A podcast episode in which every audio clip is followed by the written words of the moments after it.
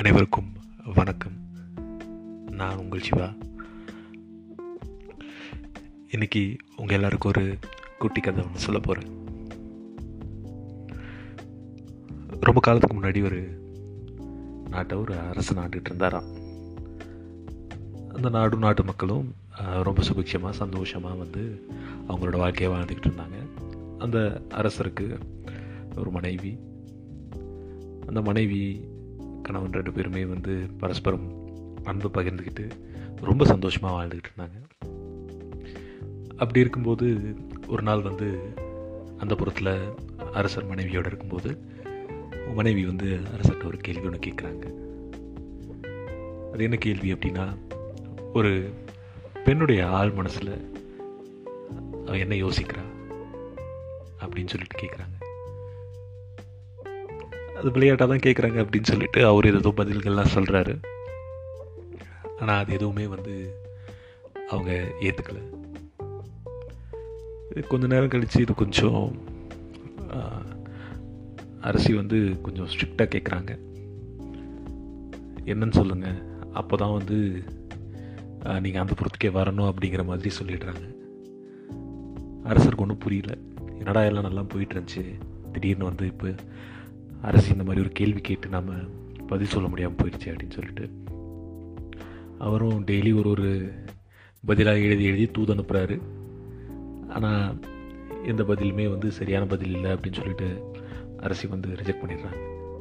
இப்படியே போயிட்டுருக்கும்போது அரசர் என்ன பண்ணுறாருன்னா, அவங்க நாட்டில் இருக்கிற ஆன்றோர்கள் சான்றோர்கள் எல்லாத்தையும் கூப்பிட்டு அவங்கக்கிட்டலாம் இந்த கேள்வியை கேட்டு அவங்களும் அவங்க கொடுக்குற பதில்கள் எல்லாத்தையுமே வந்து கூட அரசிக்கு திரும்ப அனுப்பி பார்க்குறாரு. ஆனால் அரசி ஏற்றுக்கவே இல்லை.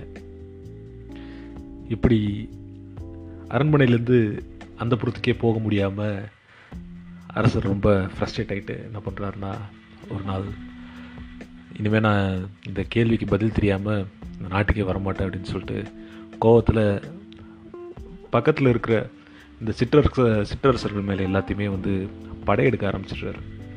போயிட்டு அவங்க நாட்டெல்லாம் கான்கவர் பண்ணலாம் அப்படின்னு சொல்லிட்டு படையெடுக்க ஆரம்பிச்சிடுறாரு. இப்படியே ஒரு ஒரு நாடாக போயிட்டு படையெடுத்து கான்குவர் பண்ணிக்கிட்டு அங்கே போயிட்டு அவங்கக்கிட்ட எல்லாத்தையும் இந்த கேள்விகள்லாம் கேட்குறாரு.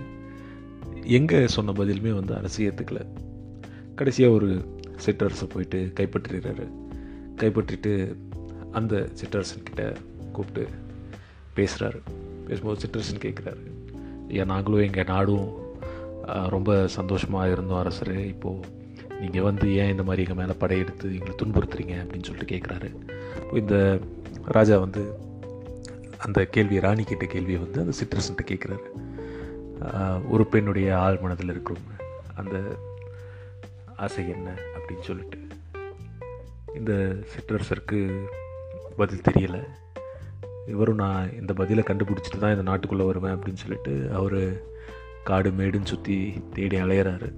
அப்படி ஒரு நாள் அலைஞ்சிட்டு இருக்கப்போ ஒரு காட்டுக்குள்ளார ஒரு குகைக்கு முன்னாடி பசியில் அப்படியே சோர்வடைஞ்சு அப்படியே தூங்கிட்டுறாரு.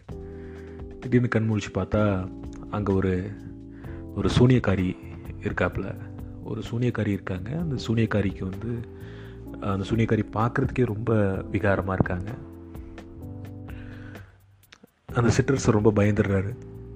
இருந்தாலும் அந்த சூனியக்காரி வந்து அவர்கிட்ட கேட்குறாங்க, இந்த அடர்ந்த காட்டு பகுதிக்குள்ளார இது வரைக்கும் அந்த மனிதர்களுமே வந்தது கிடையாது, நீங்கள் இங்கே வந்திருக்கீங்க, எதுக்காக வந்திருக்கீங்க வந்திருக்கீங்க அப்படின்னு சொல்லிட்டு கேட்குறாங்க. கேட்கும்போது இந்த மாதிரி நான் இந்த காட்டை கடந்து போகணும், அந்த நான் அந்த தாண்டி போனால் அந்த பக்கம் இருக்கிற நாட்டில் நிறைய அறிஞர்கள்லாம் இருக்கிறதா சொன்னாங்க, எனக்கு ஒரு கேள்விக்கு பதில் கிடைக்கணும், அது கிடைச்சா தான் என்னுடைய நாடும் நாட்டு மக்களும் சந்தோஷமாக இருக்க முடியும் அப்படின்னு சொல்லிட்டு சொல்கிறாரு. இந்த சூனியக்காரி சொல்கிறாங்க, சரி என்ன கேள்வி கேளுங்க அப்படின்னு சொல்லி கேட்குறாங்க. அந்த கேள்வியை அரசரும் அந்த சூனியக்காரிகிட்ட கேட்குறாரு.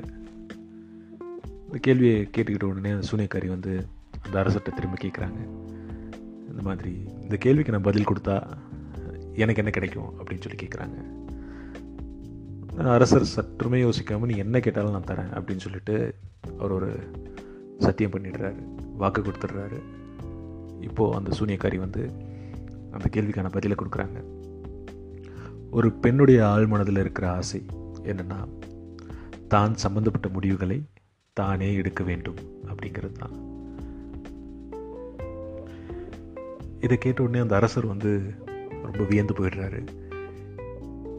இது வரைக்கும் யாருமே சொல்லாத பதில் நீங்கள் சொல்லியிருக்கீங்க, இந்த பதில் மட்டும் அந்த அரசருடைய கேள்விக்கு சரியான பதிலாக இருந்ததுன்னா கண்டிப்பாக நான் திரும்ப வந்து நீங்கள் என்ன கேட்டாலும் நான் தரேன் அப்படின்னு சொல்லிட்டு அவங்களுக்கு வாக்கு கொடுத்துட்டு திரும்ப ஒரு நாட்டுக்கு போகிறாரு.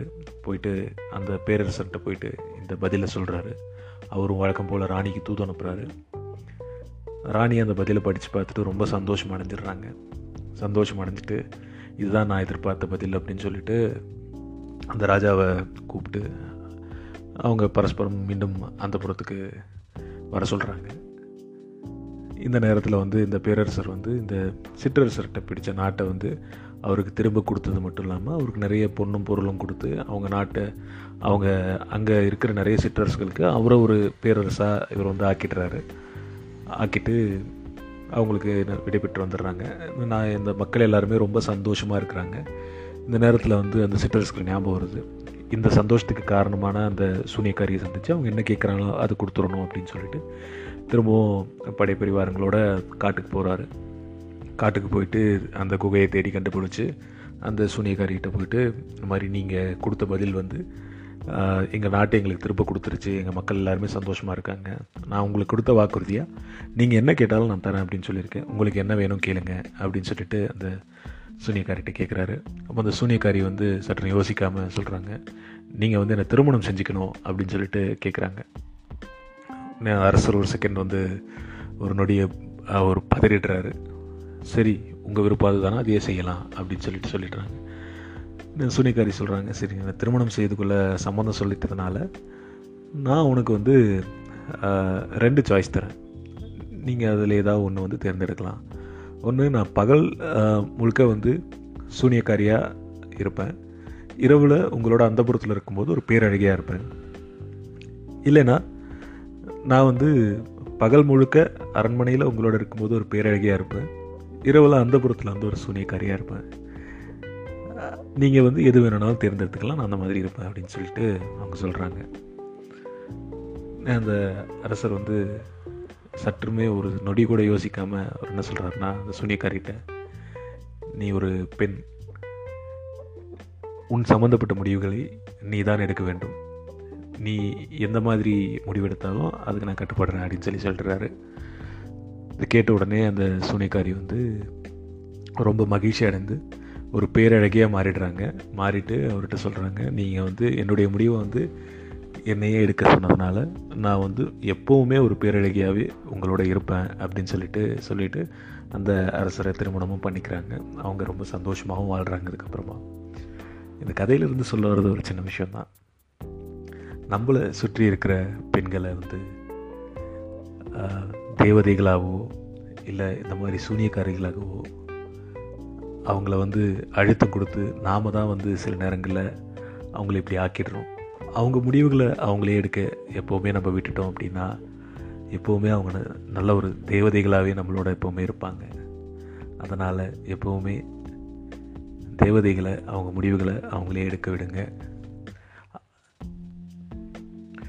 அவங்க எடுக்கிற எல்லா முடிவுகளுக்கு பின்னாடியுமே வந்து நல்ல விஷயங்கள் நிறைய இருக்கும். அதை புரிஞ்சுக்க முயற்சி பண்ணுங்கள். நன்றி. மீண்டும் அடுத்த பாட்காஸ்ட்டில் சந்திக்கலாம்.